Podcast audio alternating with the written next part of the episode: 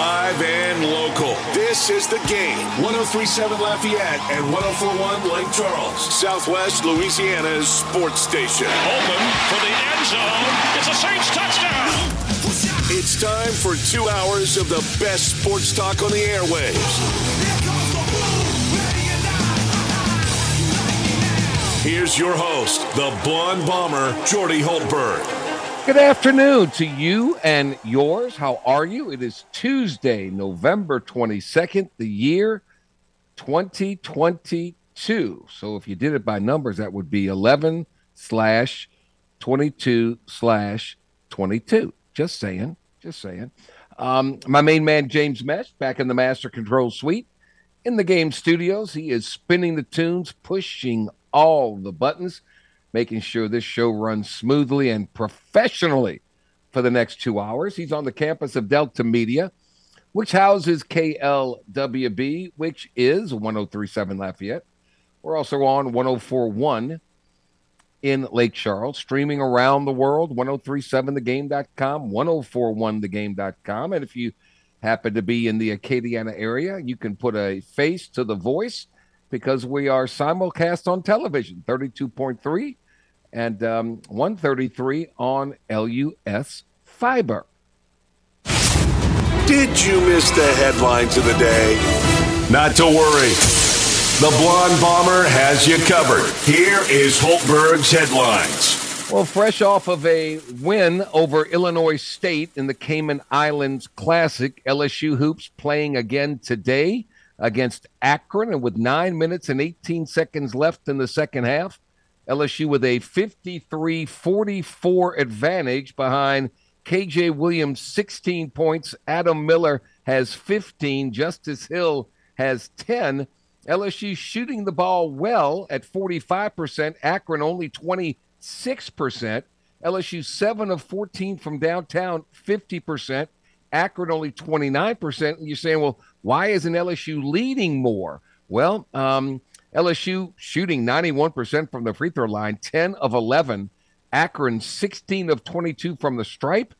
And they are out rebounding LSU 32 to 23. Of those 32 rebounds for Akron, 18 are on the offensive end. So it's a plus 11 in offensive rebounds right now 55 45 LSU over Akron. We will keep you updated along the way until we get a final score. LSU trying to get to 5 and 0 on the early season. Um, LSU football. Uh, Brian Kelly was asked how this game, this holiday week, how it's going to affect their preparation.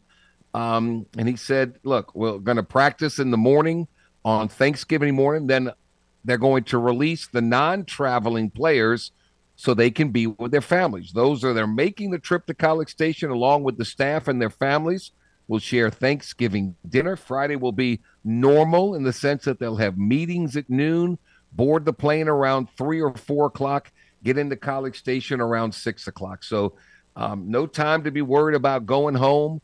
Um, home can come here, uh, and they'll feed everybody and have a grand old time, and then back to business as usual. Uh, one of the big outbreaks of the game against UAB was Noah Cain who Brian Kelly said really helped himself with the way he played in that game. And that's significant given that Josh Williams still coming uh, back uh, from that knee sprain.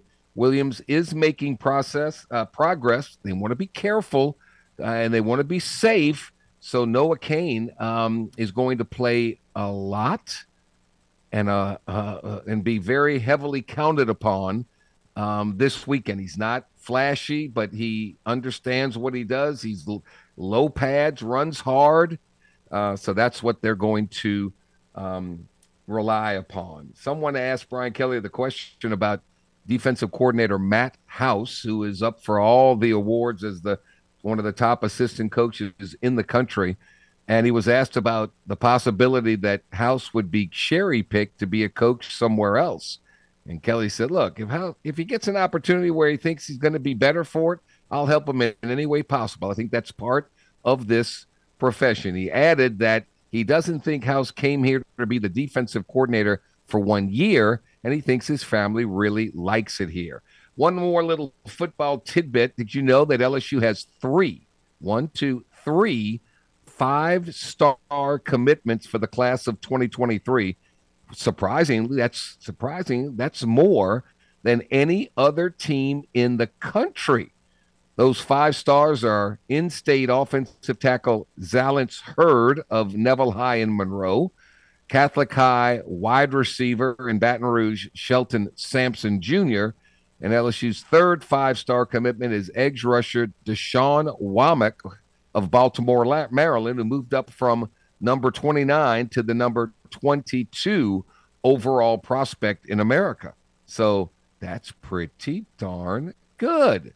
So congratulations to them. Um, no Steph Curry, no Klay Thompson, no Draymond Green, no Golden State Warriors. Uh, the Pelicans with an easy, easy 45 point win. They outscored Golden State by 19 in the first, by five in the second, by eight in the third, and by 13 in the fourth. They just rolled to improve to 10 and 7 overall. The Warriors are 8 and 10 now. Uh, Zion Williamson back on the court, played 23 minutes, three of seven from the field, three of four from the free throw line, two rebounds, four assists. He had a total of nine points. Uh, Brandon Ingram led the way with uh, making 12 of 19 field goal attempts. He had 34 points. CJ McCollum with 15. Jonas Valanciunas with 10. And off the bench, Devonte Graham with 19. Boy, 6 of 11 from downtown. Jose Alvarado with 10.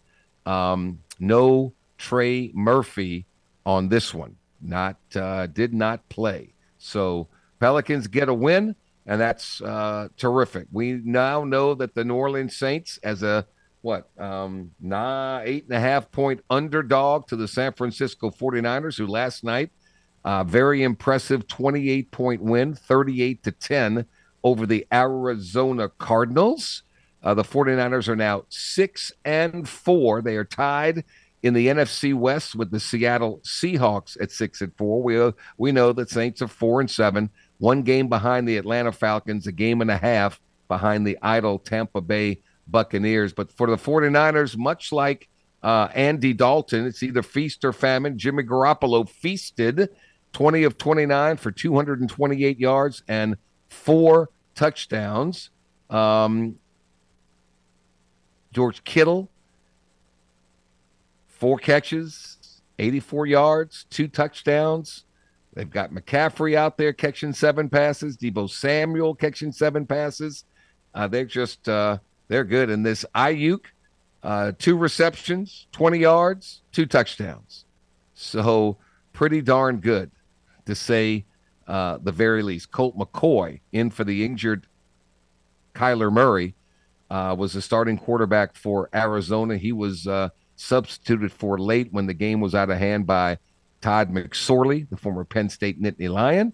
So Arizona struggling, 49ers upward trending, and that's who the Saints have to play uh, this weekend. We'll hear from uh, the Raging Cajuns, Coach Mike Desormeaux, uh, as they try to get to win number six. They go on the road to play Texas State. They are a four-point favorite in the ball game. A win gets them to six wins, bowl eligible. So we'll hear from him.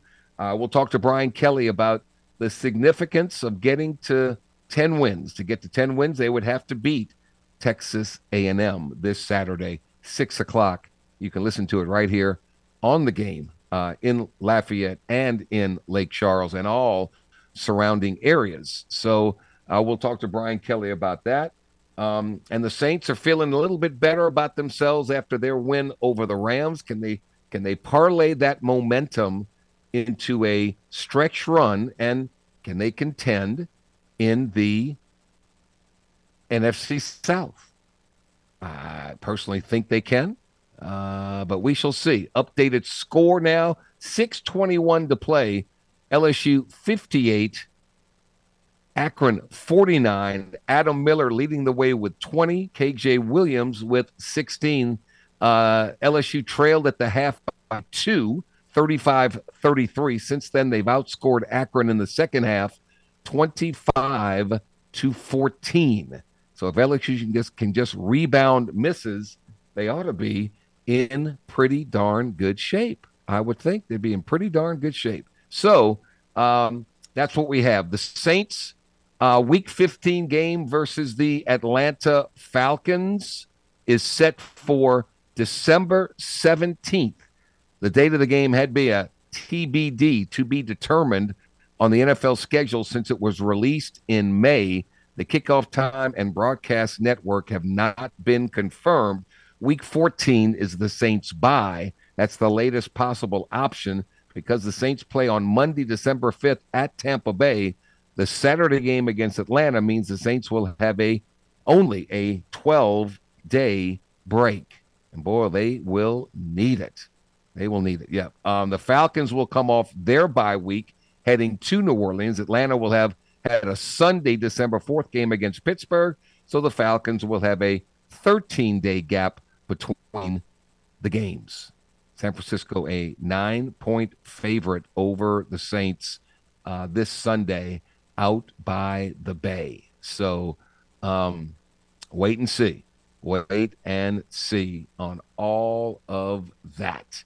Um, they call it the biggest upset in World Cup history. Uh, Saudi Arabia upsets Argentina and Lionel Messi.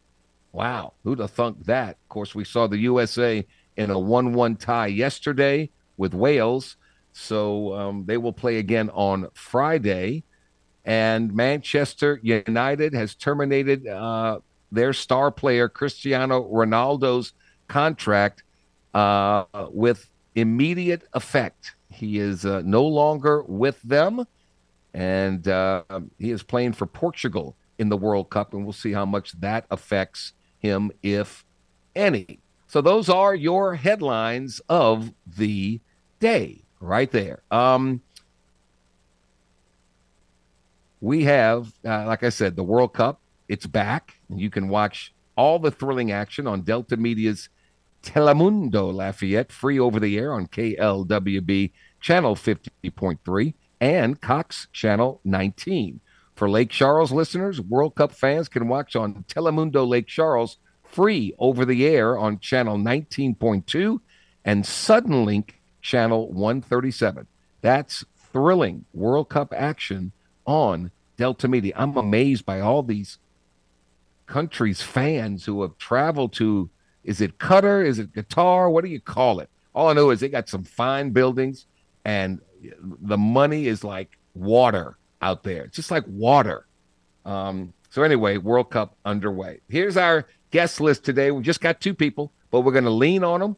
We're going to take a look at the college action from what it was to what we're looking forward to this weekend with all the rivalry games with Mike Huguenin. We're moving up uh, Hump Day with Huguenin to a Tuesday, and then the Black and Gold Report in hour number two with Bob Rose of the Saints News Network. So um, we will update you on that again now with, let's see, how much time is left? Four minutes even.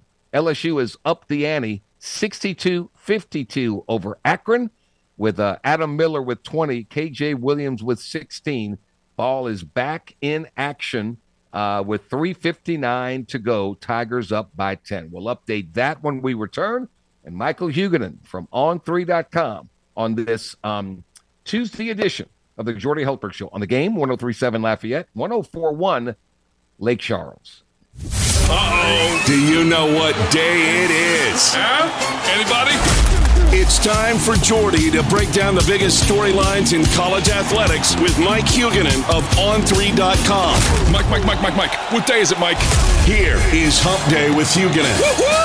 On the game, 1037 Lafayette and 1041 Lake Charles, Southwest Louisiana's sports station.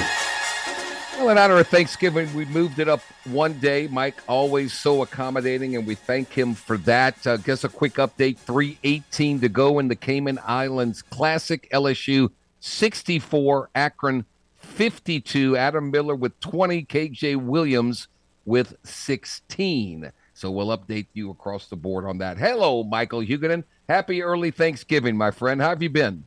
Uh, appreciate the uh, thoughts and do, have been doing well, uh, but I am a little bit saddened that this is the final weekend of the college football regular season.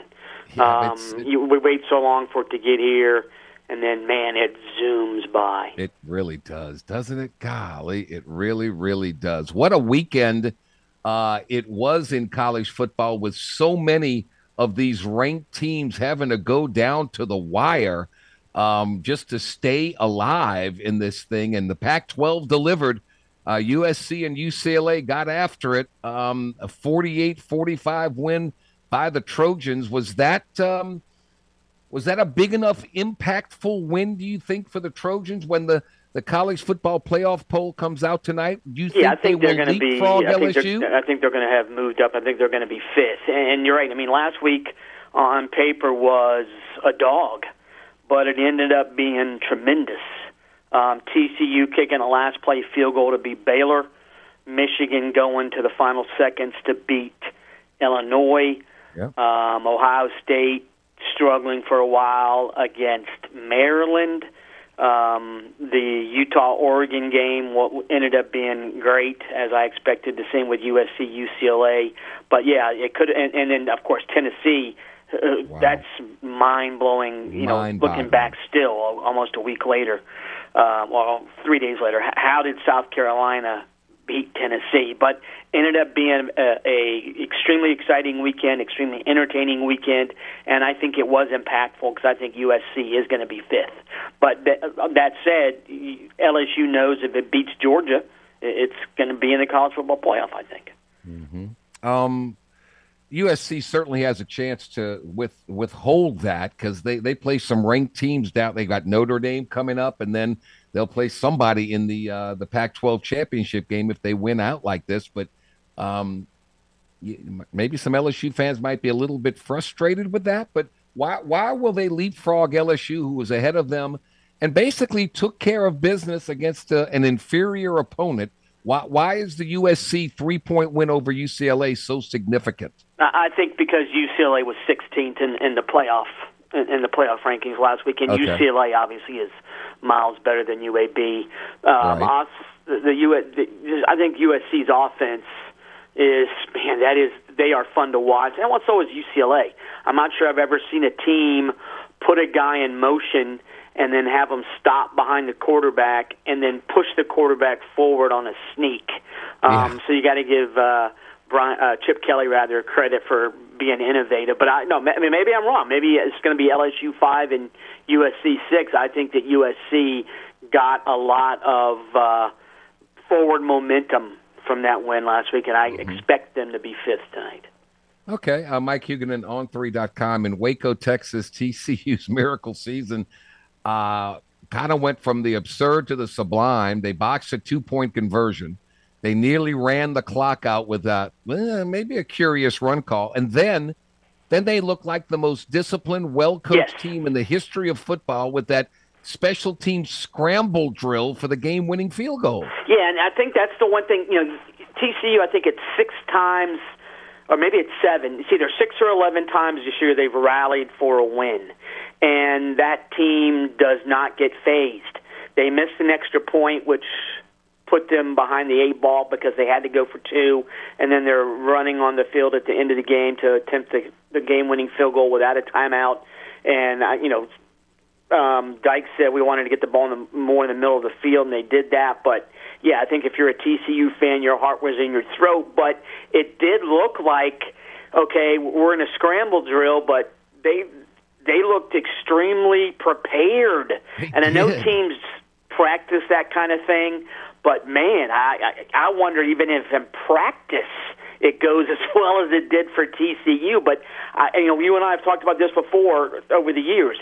Teams that have confidence, that are playing with confidence, make big plays when they're needed, and TCU does that on a weekly basis. You know, you look at Max Duggan's stats; they're impressive, but they're not outlandish. But Duggan makes winning plays, especially when they're needed. Um, TCU's defense got pushed around for part of that game. They also bowed up when they needed to. Um, it's just a team that's that, that's another team I think that's it's they're entertaining because on a weekly basis you're like, my God, these guys are going to lose, and then nope, no, they no, they're not. They're fine. Um, But again, I think you know you as a former athlete can speak to this better than me. But when you when you are confident and think you're going to win, you make plays that other teams can't make. Yeah, you you prepare, you tried your best, and sometimes it's just not there. Ask the Tennessee Volunteer. Yeah. How does how does that happen? And where has Spencer Rattler been? Yeah, the week before, South Carolina had zero offensive touchdowns against Florida. Then they turn around and score nine on a team that was in the college football playoff hunt. Um, this looked like Rattler from 2020. Um, he did not ever look this good last year, and he had been, you know, let's get serious. He had been horrible most most of this season for the Gamecocks. He came in with eight touchdowns and nine picks, and he threw six touchdown passes. Um, you know, Tennessee was missing a couple starters on defense. Big deal. Um, they looked. It's almost as if, you know, given the fact that it was a night game, and given the fact that teams had struggled all day, um, you think Tennessee would have been a little bit more on point. But they came out sort of lackadaisical, and man, it cost them. They did cut the lead to a touchdown in the sec- in the third period, but then South Carolina just turned the ignition back on and and blew them away. But I mean, you're right. That South Carolina offense had been pitiful Yeah. for much of the season.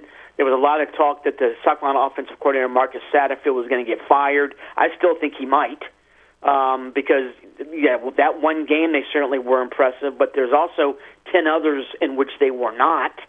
Um, that is one of the more mystifying results of the entire season. If if that's not, it probably is the most mystifying. If it's not number one, it's number two. It, it's got to be. And poor Hendon Hooker done for the year. Yeah, that, Um, you feel bad, and it was a non-contact injury. He planted Yeah. uh, and and went down, and for I've, I've torn the ACL on both my knees. Um, but yeah, Mm. it's you know I, I saw people while he's walking off the field. It's not a torn ACL. I'm thinking well, that has nothing to do with it. Um, you you feel bad for him. Um, he played at an extremely high level all season. Um, he was the main reason the Vols were where they were ranked fifth. Um, he's a great kid.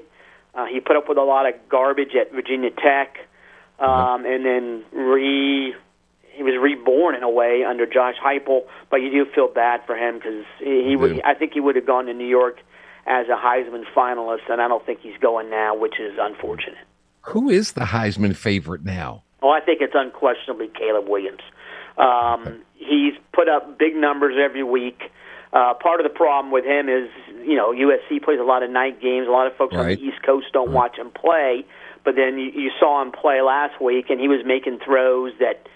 There was one throw where he's moving to his right, and he throws back across his body, and it was uh, I think the it was on Fox. I think it was Brock Huard who played quarterback and played in the NFL.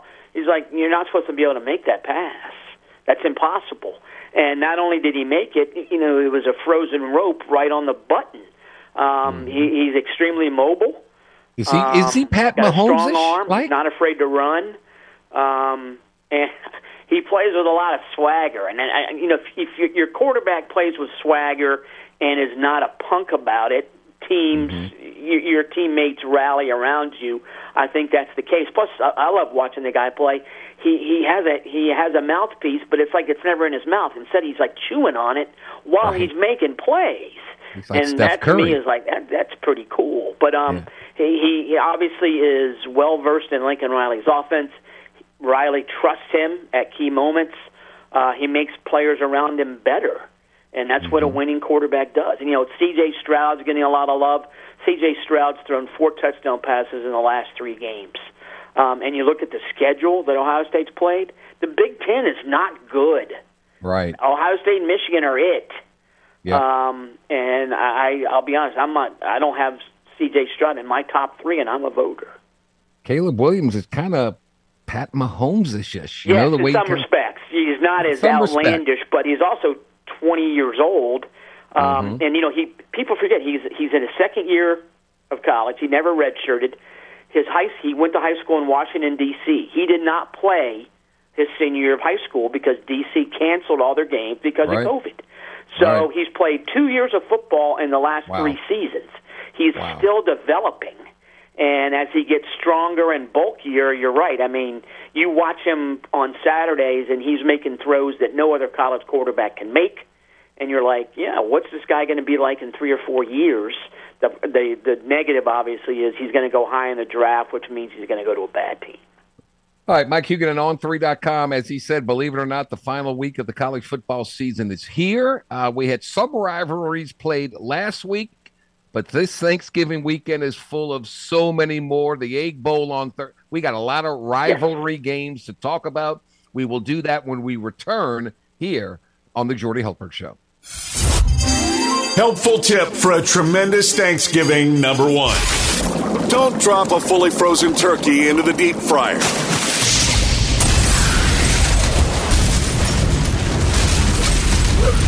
So please do us all a favor and don't blow up your house this Thanksgiving. This helpful tip brought to you by your family at the game. 1037 Lafayette and 1041 Lake Charles, Southwest Louisiana's sports station.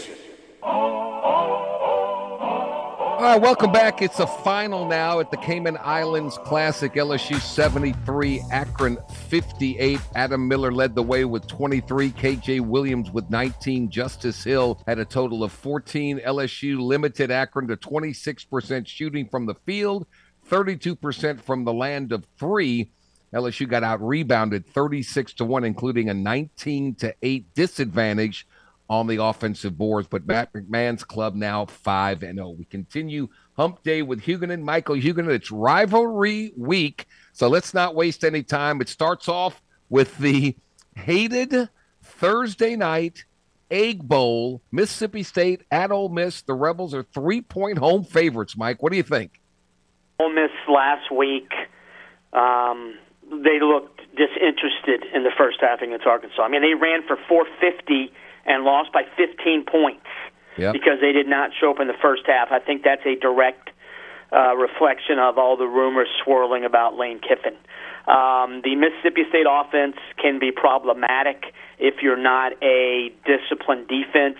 But I, I, I can't. If Mississippi shows up and wants to play, they're going to run all over Mississippi State. So I think Ole Miss wins, and I'd be extremely tempted to lay the points because again, I think if Ole Miss cares they're going to, and I assume they will because it's the Egg Bowl.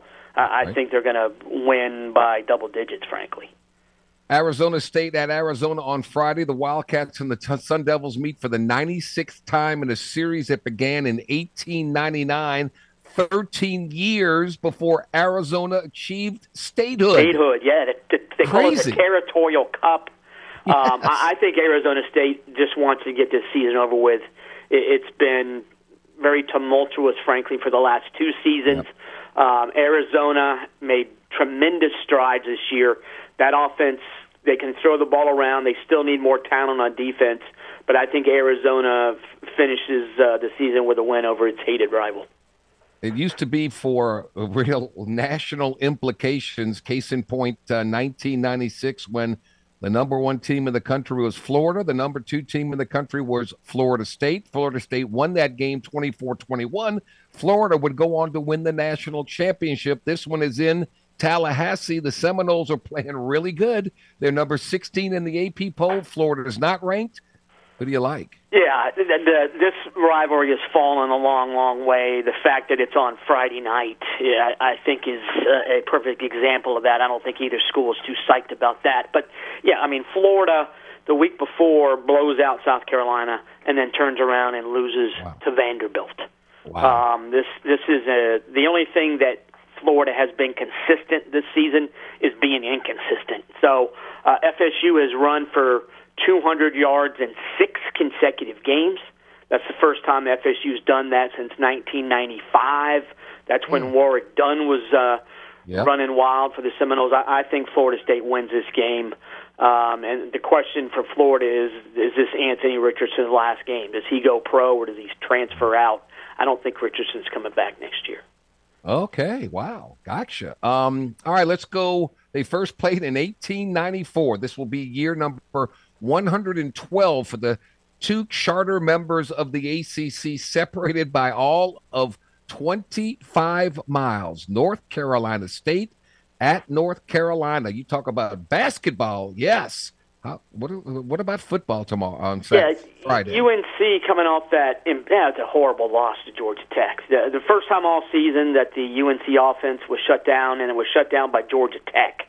Um, that was another like, are you kidding me? Result from last week. Um, NC State has really struggled since Devin Leary went down. He was he's a he's a legitimately good quarterback. Um, North Carolina has a legitimately great quarterback in Drake Maye. Um, the NC State defense is good, but I think Drake Maye um, has enough, and I, I think North Carolina wins this game. And as bad as North Carolina's defense is, I'm not sure NC State can take advantage. Um, that is a extremely pedestrian offense, uh, so I think North Carolina wins. Shug Jordan dubbed it the Iron Bowl back in 1964. I didn't know there was a four decade hiatus between 1907 and 1948 between Auburn and Alabama, but boy, they've had some incredible moments. Um, Alabama should roll. It's in Tuscaloosa, you know, but right, but you, you, never know in these games. Yeah, this is to me the the nastiest rivalry. Um, Ohio State Michigan is a lot more important this year, obviously, and it's nasty too. But Auburn, Alabama, uh, there, there, you know, there's there's nothing else. There's no pro teams. Um, you grow up a Tide fan, you grow up a Tiger fan. You you know you don't cheer for both. There is no gray area there. Uh, and yeah, I think Alabama, I, I think Alabama should win this game by double digits. Auburn is not good. No. Um, you know, it's Robbie Ashford versus Bryce Young. And I think that's all you need to say. And if if the Alabama defense lets Robbie Ashford run all over them, uh, my prediction is that Pete Golding is locked out of the coach's locker room after the game and never is seen again. Mike Huguenin on 3.com. On a, on a serious note, um, compliments to Virginia Tech. Um, they agreed to not play the last game of the regular season against Virginia after the tragedy that took place uh, just a short few days ago. So that rivalry we'll have to uh, renew next year.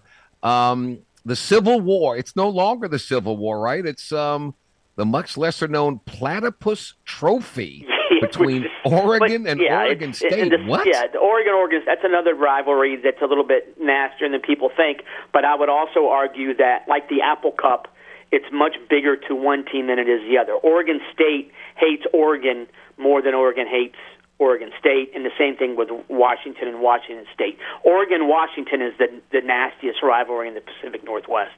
Oregon still has a shot at the Pac-12 title game.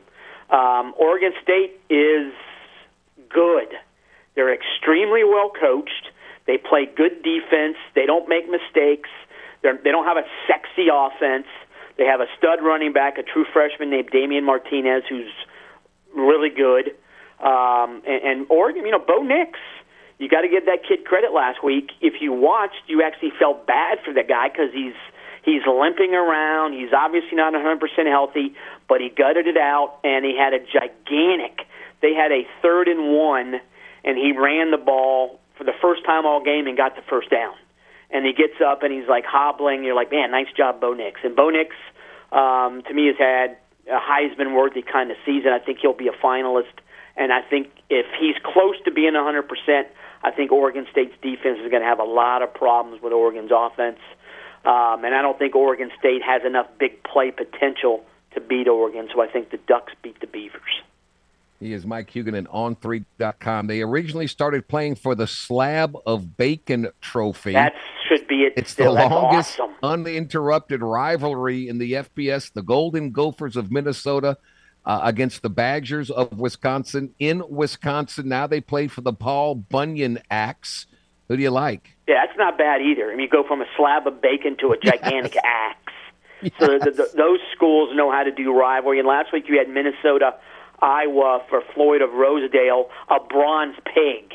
I mean, those those are cool rivalry trophies. Um, not to make fun of LSU. Who cares about the boot? Let's get serious here. That's right. So, That's right. Um, Minnesota. If you guys have not seen, you've seen Mohamed Ibrahim play. They, yeah. Phenomenal running back, one man offense. Yes. Um, Wisconsin is not very good offensively. Um, if you know, if you put if you put all of Wisconsin's best offensive players and all of Iowa's best offensive players on one team, you might have an offense that can score 21. Um, this will be a very mm, Big Ten 1970s kind of game. I, I think Minnesota wins because Ibrahim is a stud, and I don't think Wisconsin can stop him. It was 2009 when these two teams last met with winning records. Um, it was 2003 when both of these schools last met, uh, with both of them going to a bowl. This is the Sunflower Showdown. Should be a really good one, right? Kansas. Yeah, Kansas State. Kansas obviously, State. they win. They're in the Big 12 championship game. So if you're Kansas, you started six and zero. You've lost five in a row. You're still playing relatively good football. But if you can ruin Kansas State's season, that's a lot to play for. So, but Kansas State, um, that's another team that that you know they're they're boring to watch. Um, it's like a Bill Snyder team. They don't beat themselves. They play conservative football. Deuce Vaughn's a stud running back. They're throwing the ball better this year. Now that they, the irony is they're throwing the ball now that Adrian Martinez is hurt with the backup quarterback. But um, K State plays good defense. Uh, a ton of transfers on defense. Uh, I I think K State wins and, and plays TCU in a rematch in the Big 12 championship game again. But if you're Kansas, yes, you've you're going to a bowl. You know that, and as good as this season has been, it will be even more memorable though if you can ruin Kansas State season. So there's a lot to play for for both sides. Mike Huguenin On3.com. We continue with rivalry weekend. A Jewel Shillelagh goes to the winner of this one. With uh, they've been playing now for what 92 times. The Fighting Irish of Notre Dame have won four straight. Every LSU fan, every other team in the country is pulling for the Irish to beat USC in Los Angeles. Yeah, What do you I think that USC's offense is too much for for Notre Dame's defense. Now, the one saving grace for the Irish in this game, their offense is, has been extremely inconsistent.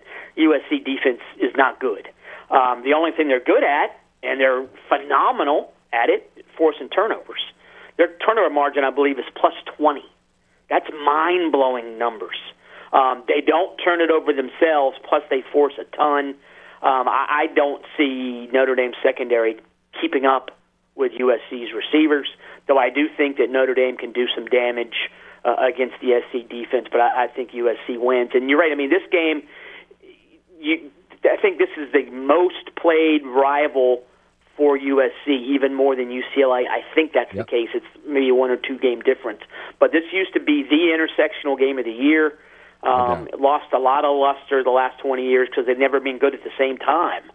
Um, maybe that's going to be, start being the case again. This is a good Notre Dame team, but I think this is an excellent USC team. The last time these two teams met, both undefeated, was 2006. Ohio State beat Michigan in that one 42 to 39. This is the 117th meeting. It's in Columbus. It looks like Ohio State's been running the ball more than ever. It gets cold this time of the year. It's a very physical game. The team that can run the ball the best usually wins it.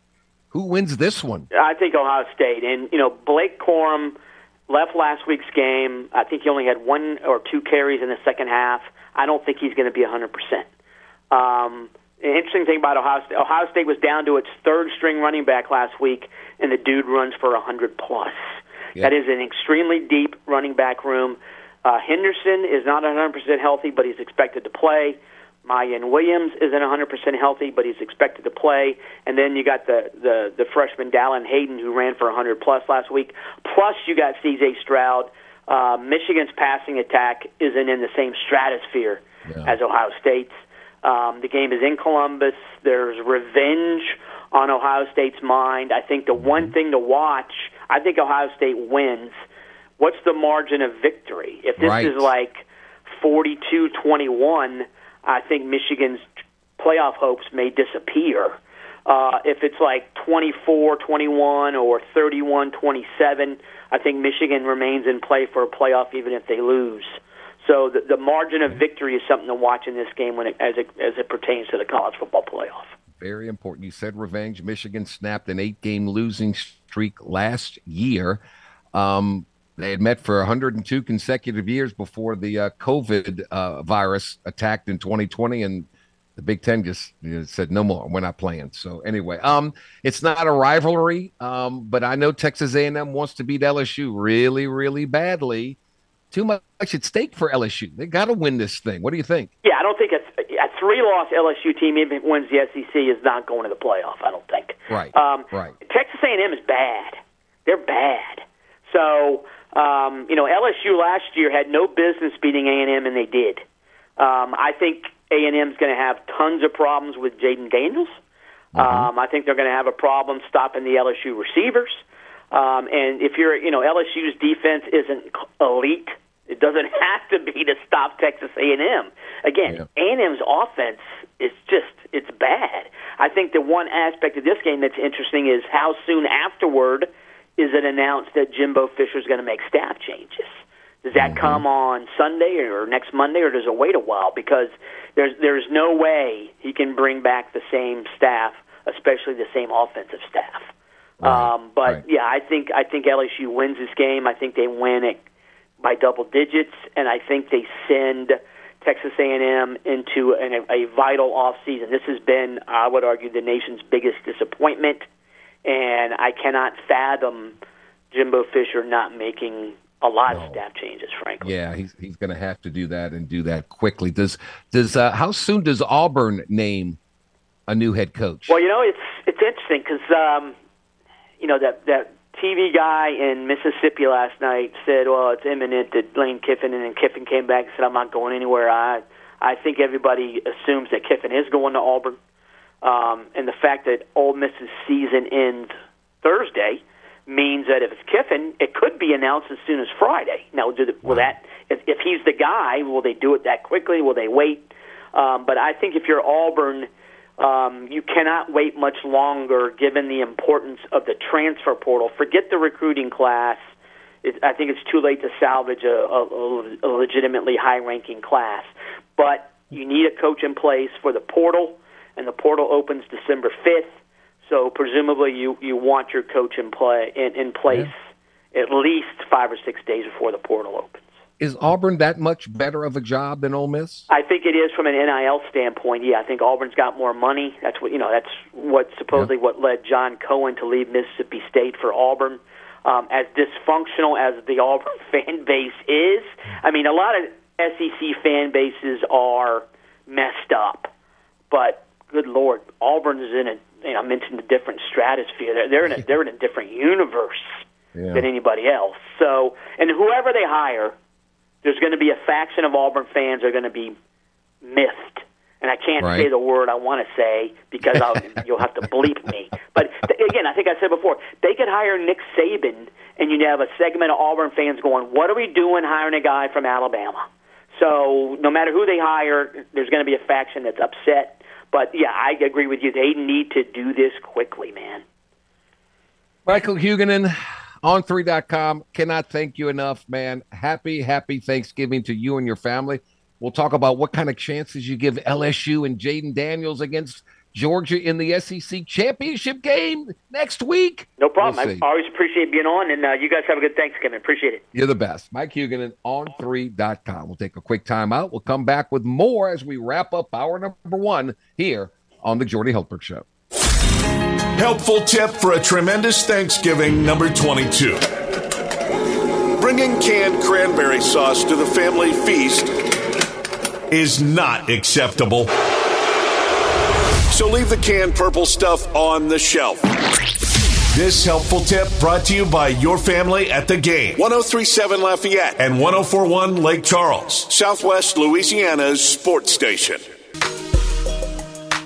Now, the game wants to stuff your stocking with a $500 Visa gift card. It's the Christmas Comes Early sweepstakes presented by Armentor Jewelers. Simply enter in the Game Rewards Club at 1037thegame.com or 1041thegame.com for a chance to score a $500 Visa gift card. It's that easy. It's the Christmas Comes Early sweepstakes powered by Armentor Jewelers and the game 1037 Lafayette and 1041 Lake Charles, Southwest Louisiana Sports Station. If you can please pardon me as I as I take this moment to brag on my daughter, I, I must. In a win yesterday um, over Chapelle, uh, I call her a stat sheet stuffer. My daughter Catherine, point guard, with 12 points, 12 rebounds, six assists, two steals, and two blocks. As soon as this show is over, I'm racing to her playing in the championship game of this tournament against Newman, my little point guard.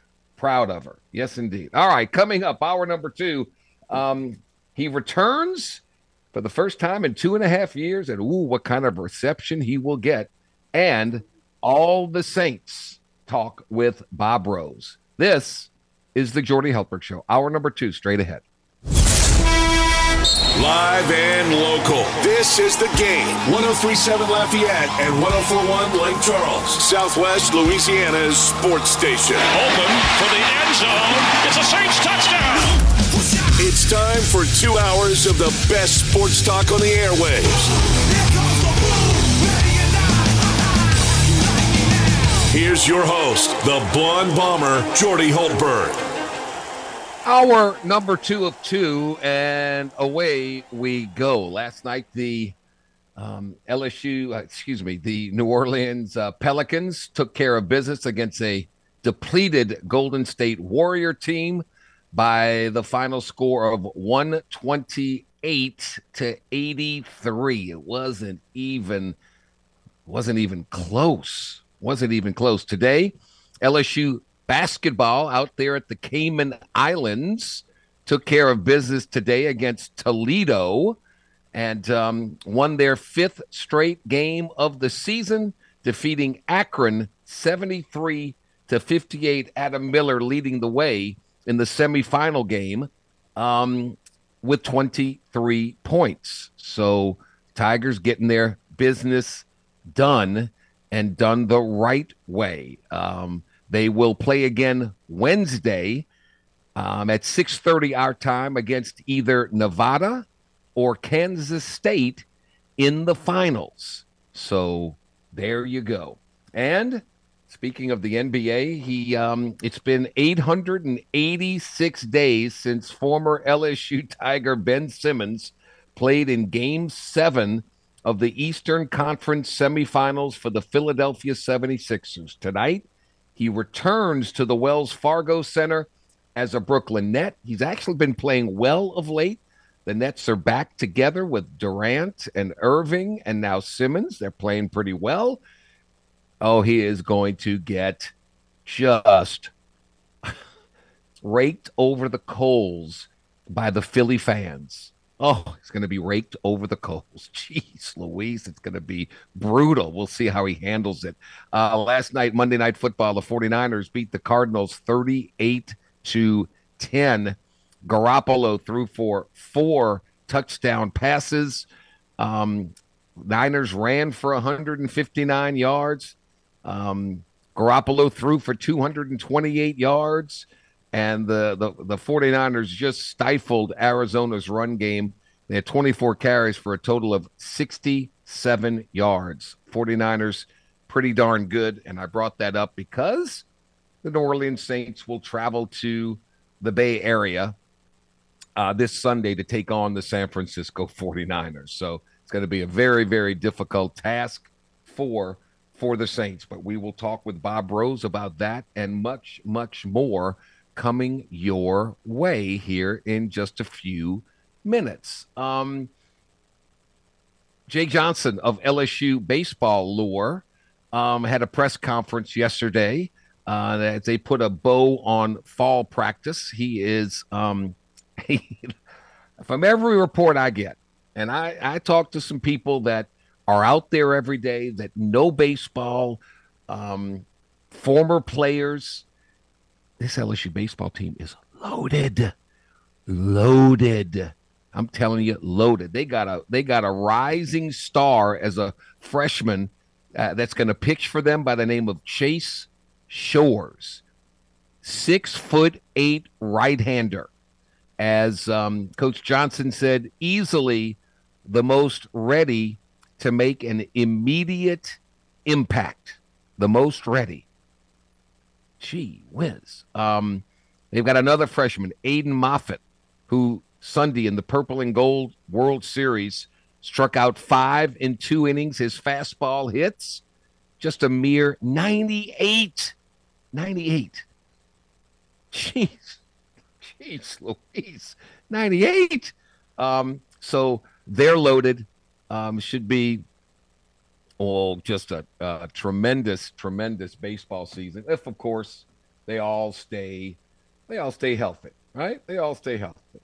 Um, so there you go on that one. Um, soccer taking place. They call it the um, most, the biggest upset in World Cup history. Um, just uh, Argentina gets beat. Lionel Messi gets beat by Saudi Arabia.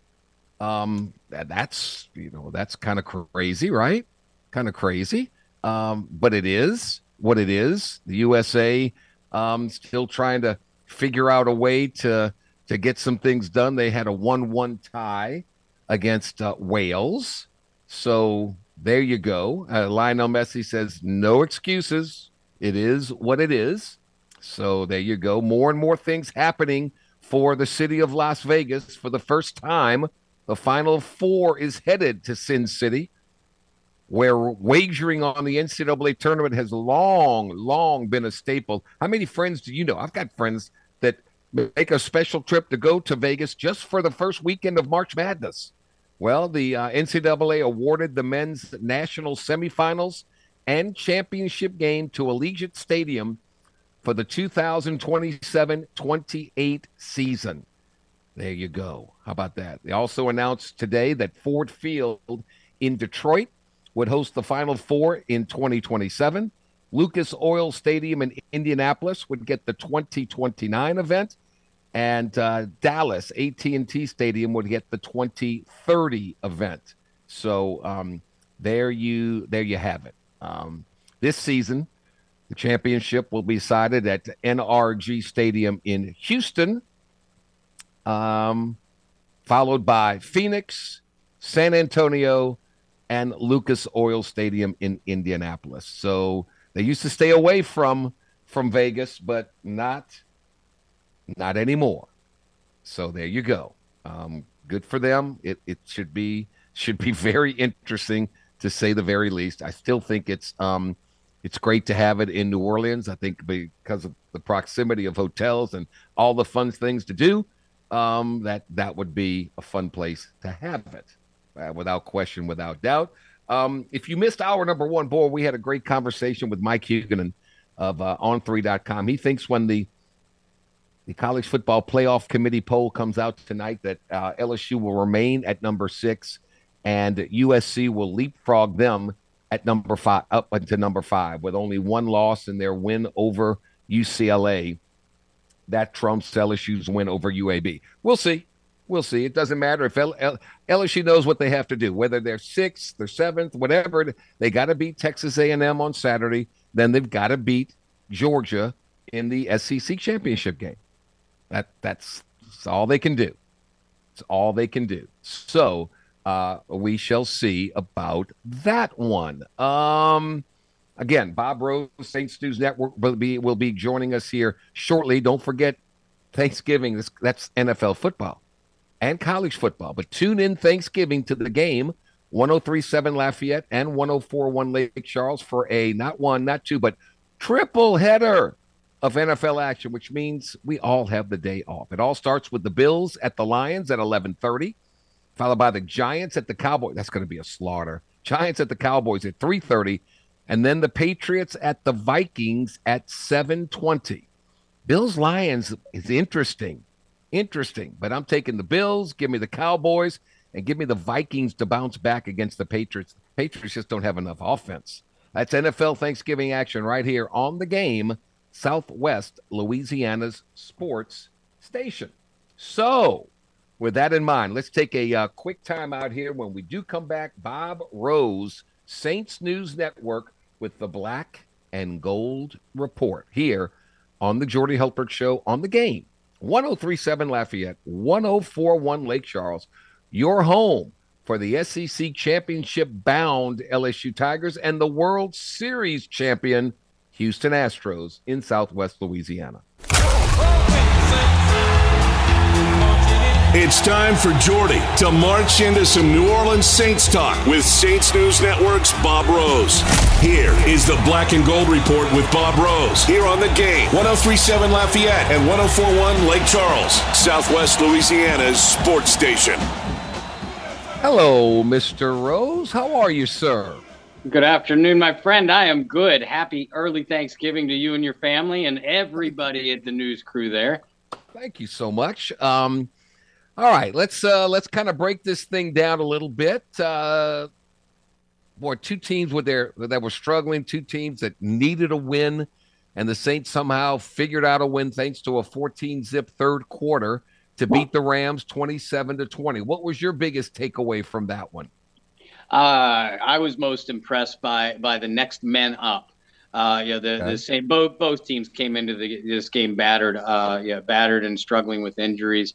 Uh, but yeah, Kaden Elliss especially is absolutely oh, yeah. balling out.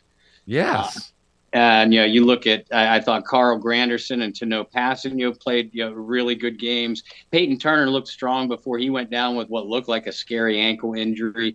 And yeah, even the offensive line with three new starters, three backups. Uh, did they have trouble containing the Rams pass rush? Yeah. Uh, but they gave Andy Dalton just enough protection and they opened up just enough running lanes yep. for the offense to keep the chains moving, and that's that's all they needed to do that day. And here we go. Uh, Saints fans were going, okay, it's time for Jameis Winston. It's time for Jameis, and Andy Dalton goes 21 of 25, 260 yards, three touchdowns, no interceptions, an 84.7 QBR. Dalton ain't going anywhere. No, no, heck no, he's not. Uh, and, and, we're all hearing so many conflicting reports. It's hard to judge how healthy Jameis Winston is. Uh-huh. Is he? He's not even close to one hundred percent. Why don't uh, they let him? Why don't they let him talk and explain things? I would love to know that. Uh, yeah, I, I don't think there's any reason for you know, for the for the subterfuge uh, that's coming out of you know, the New Orleans Saints organization uh, you know, uh, let Jameis talk instead of dropping these little sound bites and little tidbits. Uh, you know, to yeah, it gives us something to write about at the media and something to speculate over. Uh, but it's got to be very frustrating for the you know, for the New Orleans Saints fans. Jameis is obviously very frustrated. I mean, he, uh, he he's such a competitor. He wants to be out there with his teammates. Uh, yeah, if it's truly performance based, then okay, Dennis Allen, come out and say that. Uh, yeah, if Andy Dalton is your guy, whether we agree with you or disagree with you, doesn't matter. You're the head coach. Come mm-hmm. out and say that. Say just say something. Right. I'm with you, Bob Rose, Saints News Network. Um, I love the the. It's not a revolving door, but it, you know, Walt uh, Dalton's there, and then all of a sudden here comes Taysom Hill, uh, and they kind of rotate him a little bit. I thought that was. Uh, I think that's the way of the future, at least the future this year. Yeah, and you know when you have a weapon like Taysom Hill, you have to use him in as many creative ways as possible. Uh, and I think we've seen the limitation. You know, we all knew Andy Dalton had limitations at 34, now 35 years old. Uh, you know, we've seen those limitations play themselves out over the previous you know, two, three weeks. Uh, you know, and the Saints offense is not going to succeed with him dropping back and throwing the ball in a traditional 30 to 35 times a game. Um, and you, uh, how many times have I said it? Uh, you know, even on your show, football 101 is let your best players make plays. Taysom yeah. Hill is one of your best players. You yeah. find ways to get him involved. Um, yeah, it, it, he's he's never going to be a starting quarterback, yeah. but he has some throwing ability you keep defenses on their toes that way. You put him and Kamara in the backfield. Uh, you know, you rotate Dalton in and out with Taysom. Maybe give Dalton a play or two, uh, you know, on the sidelines. You know, clear his head. Get together with offensive coordinator Pete Carmichael and you know, uh, and, and, say. And I know they have speakers and, uh, and microphones in their in their helmet, but it's a little bit easier when you're sitting here talking face to face. Uh, you know, you let me know what you want to do the next two or three plays. Uh, you know, kind of a mini script that way. I thought it was you know, ingenious the way they ran it. And I'm not being uh, Debbie Downer or Mr. Negative here, but if you if you're right, and I agree with you, let your best players play, let them get them the ball. Shouldn't the Saints be targeting Chris Olave more than six times in a game? I mean, the guy catches everything. Um, he's your go-to receiver. Let's start throwing up, feeding him like they used to feed Michael Thomas uh, back in the day. Yeah, Yeah, uh, and I, I, agree with that. Uh, certainly to a certain point. Uh, you know, Olave is undoubtedly your best pass target, uh, really your best offensive threat. Uh, you know, outside of a guy, you know, some guy named Kamara.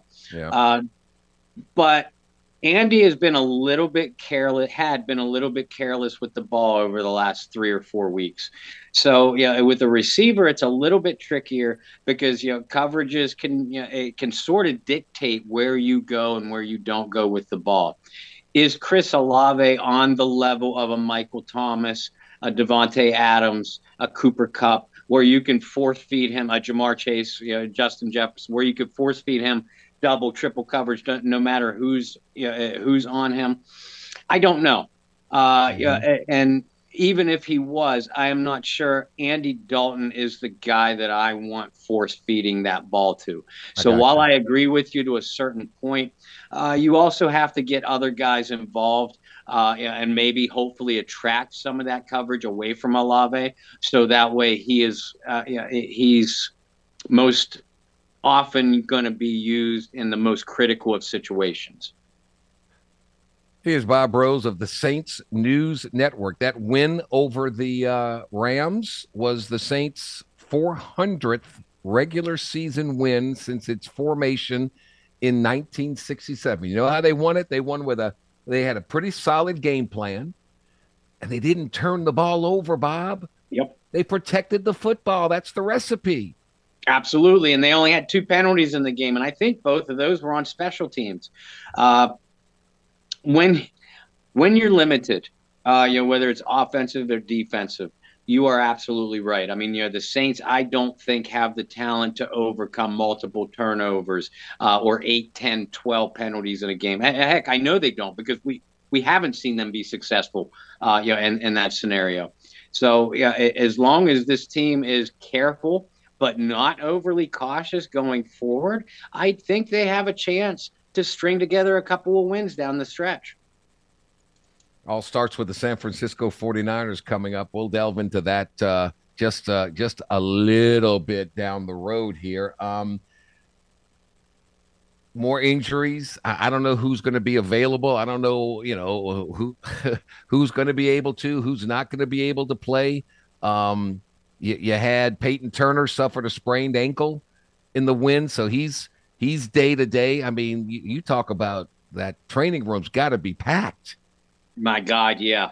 Uh, and yeah, it, we kept hearing from the telecast that Cam Jordan was joking, saying that Dennis Allen would have to hide his shoulder pads, and can't. There's no bigger competitor on the face of this earth than Cam Jordan. So I believe that if he can go out there and play on Sunday, he absolutely will. Uh, but we don't. Again, we don't know the severity of that eye injury, uh, and as important as this game is, you don't want to jeopardize a person's long-term health. Uh, yeah, and what about Davenport? Davenport was a late scratch before the Steeler game. Uh, yeah, and it made a lot of us think, oh, okay, he'll be ready for the Rams. Uh, you know, and he was declared out Thursday, Friday. Uh, you know, is he going to return to practice?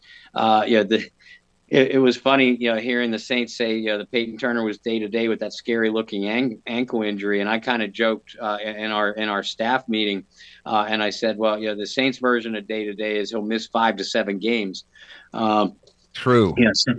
so True. we'll see how that transpires. We know Pete Werner isn't going to be available. We know Erik McCoy isn't going to be available. Marshon Lattimore probably isn't going to be available. So again, it's going to be a matter of next men up can you do your job? Yeah, the offensive line, yeah, as much as a battered offensive line scared me against Aaron Donald, it might scare me even more against an entire San Francisco front four uh, that's as good as any you'll find in the National Football League. So, yeah, that's where I'm going to be watching the injury report most closely. That and the defensive ends. Bob Rose, Saints News Network. Um, Bill Parcells once said, "Don't ever let the opponent's best player beat you."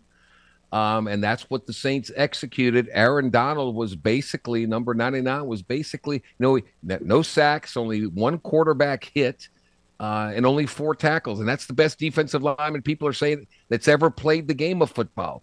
And the Saints neutralized him. So no turnovers. You don't let 99 disrupt the game. Thank you. Yeah, and like you said, that yeah, that, that that was the formula for victory. And if you look at back at Aaron Donald in the past against the Saints, New Orleans has more often than not contained him relatively well.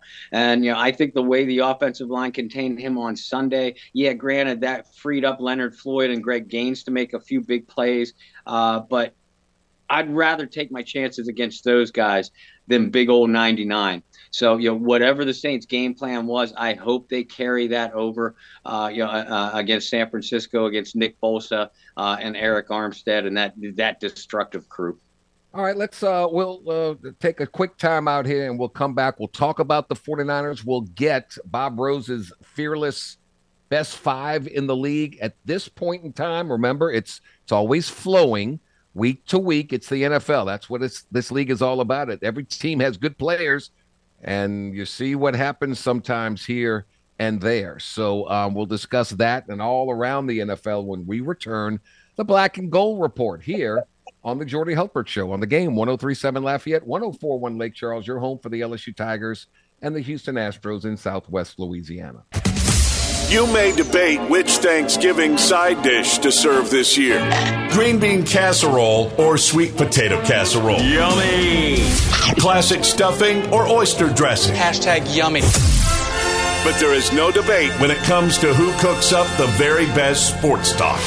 The Game, 1037 Lafayette and 1041 Lake Charles, Southwest Louisiana's sports station. We're back 30 minutes after the hour on this 22nd day of November, part two of the Black and Gold Report with the Saints News Network's uh, star, Bob Rose. All right, Bob, 49ers took care of business against the Cardinals last night on Monday Night Football, 38 to 10. I, they got to be the best 6 and 4 team in football, don't they? Uh, yeah, they might be the best team in football. Yeah, if you uh, if you wipe Man. away records right now, Jordy. I mean, this this team is humming on all cylinders right now. They won uh, three uh, in a row. They yep. won three straight. Yep. Yep, they're getting efficient play from their quarterback. Uh, yeah, this is everybody talks about the 49ers defense, and that is a terrific unit. Don't get me wrong, yeah. but this offense is really starting to uh, to look like a scary unit. Uh, Christian McCaffrey, Brandon Aiyuk, obviously Debo Samuel, George Kittle, uh, and a power of physical offensive line. Yep. Uh, I mean, there's other other than them being the 49ers and just naturally earning my hatred, there's not much to dislike about this team. They ran for a buck 59. They threw for 228. Um, they didn't turn the ball over. Uh, that defense is stout, and the Saints are whew, they're heading into very dangerous territory. What are they? What what's the key to trying to get a win? I mean, you can't turn it over. You got to protect your quarterback, right? And maybe you get a couple of turnovers on them. Uh, yeah, yeah. I mean, obviously, uh, you know, I, all those, uh, you know, if those boxes don't get checked off, you lose. Uh, you know, the Saints have to find a way to run the football. And yeah, that's going to be easier said than done. The yeah. Rams are the, excuse me, the 49ers have the uh, number one ranked rush defense in all of football. Uh, but you need to keep that pass rush off of Andy Dalton. Uh, and, and, to do so, you need to establish balance. Uh, you know, you, it, it, the 49ers are a team that I think that you can throw on. They play a lot of off coverage. Uh, they're an excellent tackling team, so they'll keep extra yardage to a minimum. Uh, but yeah, if if you can win on first and second down, uh, you know, and leave yourself in third and manageable, uh, yeah, that's where I think you could start completing passes in front of those 49er defensive backs. Uh, and maybe a guy like Alvin Kamara, Chris Olave, Juwan Johnson, maybe they break a couple tackles, uh, you know, on, on in key moments and, you know, get, get some extra yardage uh, or earn big plays. Uh, on defense, you have to pressure Jimmy Garoppolo. Yeah you, uh, you know, the 49ers passing attack is predicated on a lot of short, quick passes, get the ball in their playmakers' hands, let them run with it. So, you know, and, and this defense, which has been so off with tackling most of the year, uh, you know, they're going to have to revert to the form that we have previously seen 2017 through, you know, last season. Uh, you know, be uh, the Saints, that is, be very physical, bring the guy down as soon as he gets the football. And for God's sake, stop the run. You cannot let the 49ers come at you with a balanced attack. Make Garoppolo beat you from the pocket. All right, Bob Rose, Saints News Network. We do it every week at this time. Here's his fearless five. We start at five and work our way up to number one. It's getting tougher and tougher. Teams are falling by the wayside.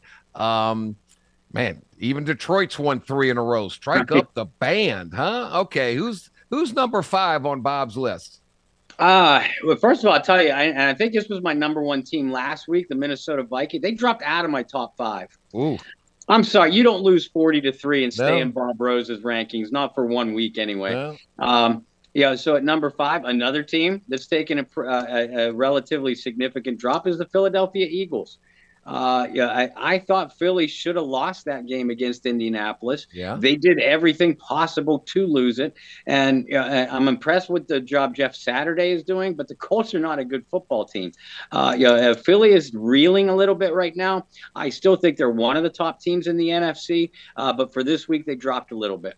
All right. At number four. Uh, Miami Dolphins, and I think I had them dropping a little bit too. Uh, yeah, and it's not their fault; they were on a bye.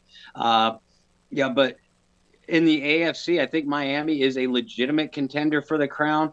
But a lot of these players are coming into unknown territory. Uh, you know, a playoff stretch, leading their division at the moment. Can they continue to be as dynamic and explosive offensively and defensively as we've seen them? But Miami is my number four for this week. Seven and three overall. They've won four in a row coming off a bye. All right. At number three. Uh, San Francisco 49ers. And uh, I've had them just outside my top five within the last couple of weeks. But like you and I just said, th- yeah, this is a scary looking team right now. They're a team that's clicking on all cylinders in every phase of the game. Uh, and you know, and Kyle Shanahan, he gets a lot of criticism for his teams blowing leads in big games. But I will say this for Kyle: his teams always play their best football in November, December, January. And yeah, that's where we are right now. These 49ers are a force to be reckoned with. I got a feeling I know who's number two and who's number one. I think number two has a star on their helmet, but I might be wrong. Who is number two? Uh, you uh, you are wrong, and Ooh. I. It was tough for me to leave Dallas out of my top five. Uh, yeah, uh, it was tough for me to knock Minnesota all the way out of my top five. But my number two team is the Buffalo Bills. Okay. Uh, yeah, Buffalo looked like they awakened a little bit. They were facing a lot of adversity this past week. Uh, you know, with the with the snowstorm, they hadn't Yeah. played well in the previous few weeks. Uh, you know, and, and Buffalo came out and played a really physical football game against an underrated Cleveland Browns defense. So, yeah, I, I, I slid Buffalo back up a little bit. Uh, not forgetting about you, Cowboys fans. I'm just interested to see if you could string it together for a couple weeks in a row. Okay, then number one's got to be the team with the MVP. I think that's lock, stock, and barrel done. Number one is Kansas City Chiefs Yeah. for much of the reason that you mentioned. I mean, Patrick Mahomes is just playing unbelievable football. Uh, yeah, he is one of the very, very few quarterbacks playing in the league right now. I think his game could translate to literally any era. Uh, yeah, and don't look now, folks, but Kansas City is making some noise on defense. They're still giving up a lot of yards and some points, but they're making big plays and they're getting uh, you know penetration into opposing backfields.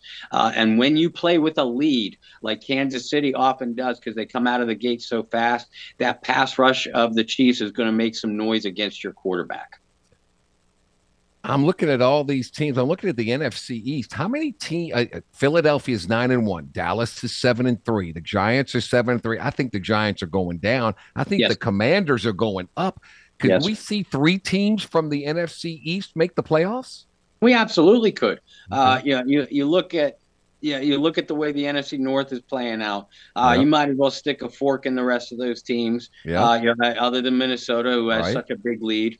Same Uh, in the South, right? What's that? Same in the South. Only Yeah. one team. Yeah. Whoever that is. Um, I think uh, yeah, I, I think the NFC West might give us you know, some noise as far as a wild card participant. Uh, but those teams, they all play each other down the stretch. They might knock each other off.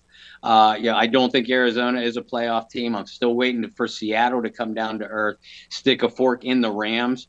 Uh, but if I'm wrong about Seattle, uh, you know, you could be looking at Seattle and San Francisco coming out of the West there.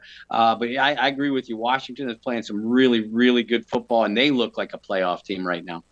Man, um, boy, the Chargers have dropped. The Raiders, yeah, just um, I love what Indianapolis doing, but too little, too late. Tennessee's going to win that division. Uh, the AFC North, um, Ravens have won four in a row. They're seven and three. The Bengals have won two in a row. They're six and four. I think that's a battle to the finish. They yeah, are. I do too. I do too. Uh, yeah, I, I still, you know, Cincinnati was my AFC Super Bowl pick. I'm not backing off of them right now, even though I don't think I've had them in my top five with you all year. Uh, but yeah, it, the, the Bengals just find a way to get it done in the clutch. And the Ravens look like an absolute juggernaut as long as they can run the football and stay healthy on defense. Uh, you know, AFC East, you're looking at, you know, I, I, that's another New York team, and the Jets, I think, are coming back down to earth. Uh, but Belichick is always counted on to be dangerous down the stretch of a year. And then you have Buffalo and Miami, who've been, you know, playing very good football all year long. Uh, that AFC, I know a lot of people want to hand the crown over to either Kansas City or Buffalo uh, that's a lot more wide open than people think. The Jets, six and four. They, you know, their defense is really, really good. Their offense is really, really bad, and their quarterback Zach Wilson. Um, what what did you think of his comment when they said, "Do you feel like you let the defense down?" No. Um, what do you think of that? And what what would Robert Sa- what, what should Robert Saleh do as the coach of the Jets? If I'm Robert Saleh, I sit Zach Wilson uh, for for a week. Uh, yeah, and I know yeah, it, the national media. The story came out. I believe it was yesterday uh, that the Jets might make a change at quarterback. You know, listen, you you paid high draft capital to get this kid. You got to ride him and you know ride him and hope he rides out the wave. But the reason I sit Zach this coming week for at least the first half, uh, it's a it's a high school coach mentality. Uh, you know, you spouted your mouth off. You were out of line. You're not a team player. This is kind of your de facto punishment. Uh, you know, and, and you know, and, and, I talk to to him if I'm Coach Saleh. Uh, but outside of that I let him sit down with the defensive leaders of my team for a few minutes and see how that one pans itself out. Uh, but yeah, eh, other than that, I mean, you have to be more professional than that, Zach. Uh, yeah, you're you're an yeah. NFL quarterback. You're counted on to be the leader of this team, and that's just not the way to conduct yourself. Odell Beckham Jr. will end up with the who? Dallas Cowboys. Yeah, boy. Yeah, I boy. I, I, see it coming. If it's not Dallas, uh, a dark horse, uh, a dark horse for me would be Kansas City. Uh, yeah, and yeah, that, that's a scary thought. You know, Odell Beckham, you know, uh, with uh, paired up with Patrick Mahomes. I just think the the star on the helmet, the mystique, the prestige of being a Dallas Cowboy when Dallas is in a playoff hunt like they are, I think that's going to be just too much for Odell Beckham to pass up. And we know Jerry Jones is going to throw a boatload of money at him. Golly, either that or wouldn't it be fun to see him in Miami with Tua and those guys? Sheesh who do you, who do you defend? He's gonna, he, but he's not going to go there because he wants the ball. Right. Um, I think it'd be interesting. Um, give me give me a Saints 49ers dream. What what do you think? Dream is an outcome of the game. Yeah, yeah. Come on. Oh, oh man. Come I mean, on. Even you, the biggest Saints fan in the world, doesn't think the Saints are going to win this one. You know what? I think they could. Um, I, I, I, do. If they play the type of game that they did last week and maybe get a few more explosive plays on defense, that's going to be the key this week. Uh, yeah, but the 49ers, you know, for anybody as uh, as seasoned as you or I. Uh, I don't have to remind you what a thorn in the side of the Saint franchise that the yeah. 49ers have been. Uh, I just, I, I, I, and especially on the West Coast and Old Candlestick Park. This is an Old Candlestick Park. Jimmy Garoppolo is no Joe Montana or Steve Young, but I think the 49ers are a legitimate Super Bowl threat at this stage of the season. I think the game will be closer than what people think. Uh, yeah, and you know, it may be maybe trigger some you know some feelings that the Saints might be able to make a run at this thing if they get some outside help.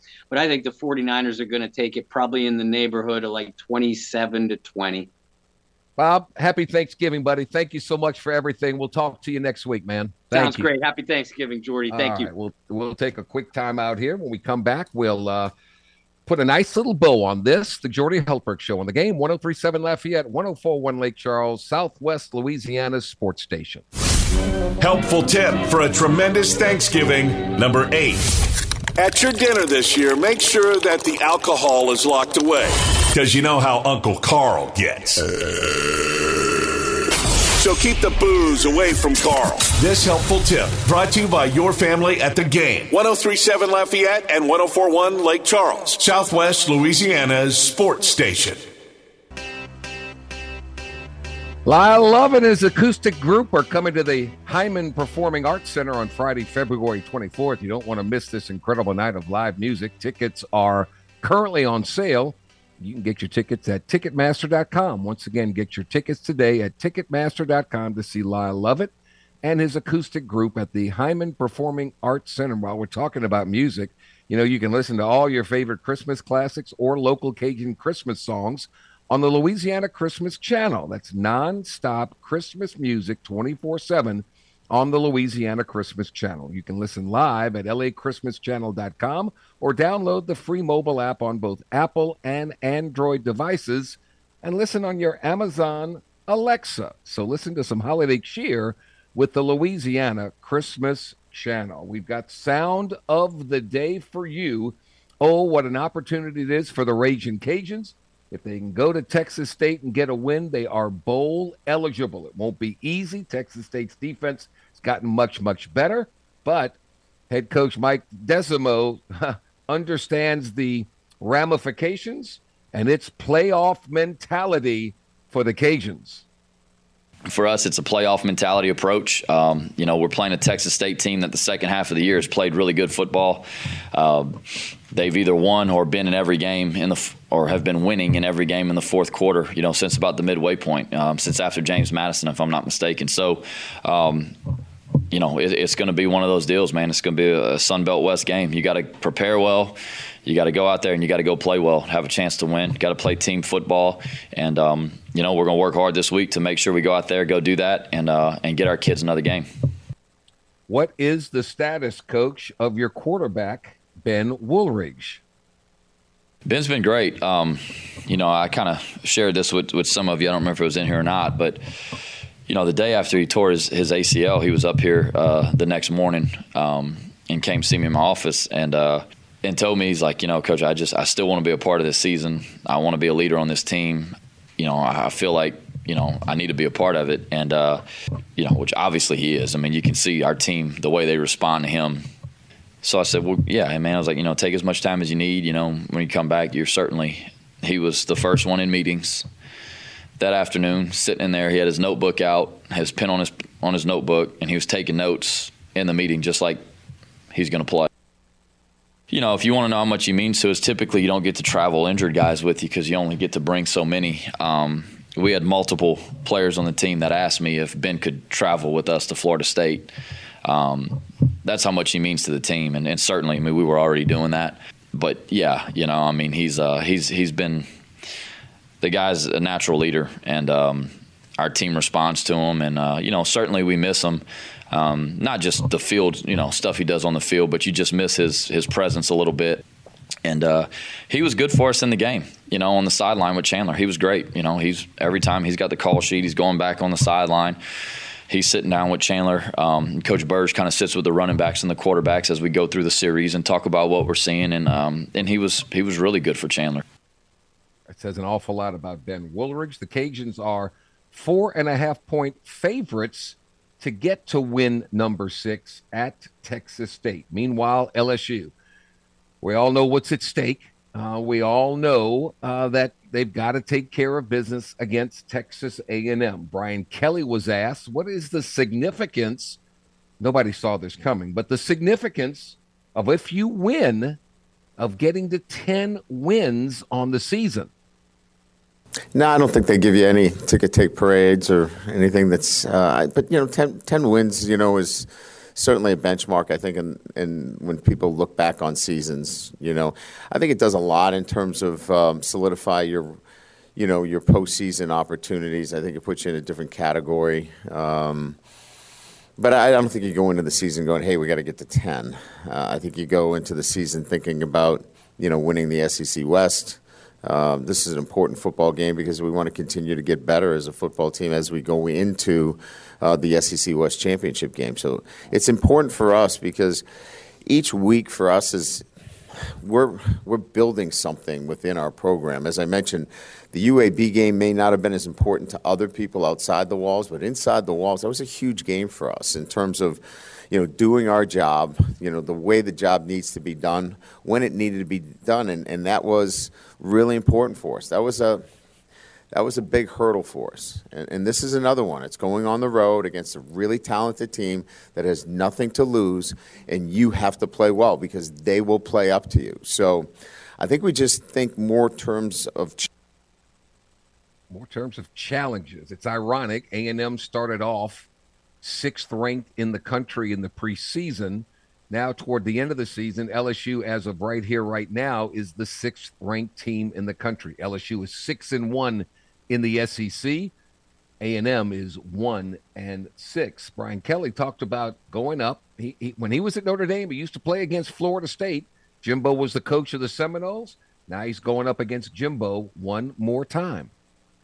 Always talented. Uh, he's obviously a great recruiter, and he's he's talented. Uh, he's had talented football teams uh, every year that I've gone against him. Um, again, the, the, the calling card has always been um, outstanding offenses, uh, the ability to um, you know play aggressive defense, and just good football teams. You know, they've always been great games, um, and look forward to a, a Look forward to another great opportunity, six o'clock in College Station, taking on the Aggies. The Tigers are nine and a half point favorites, and of course, we'll find out tonight again is LSU going to move up to number five, or are they going to be leapfrogged by USC and remain at number six? That is the big, that's the big um, look see moment tonight with the reveal. There'll be no change among the top. It'll be Georgia, Ohio State, Michigan, TCU.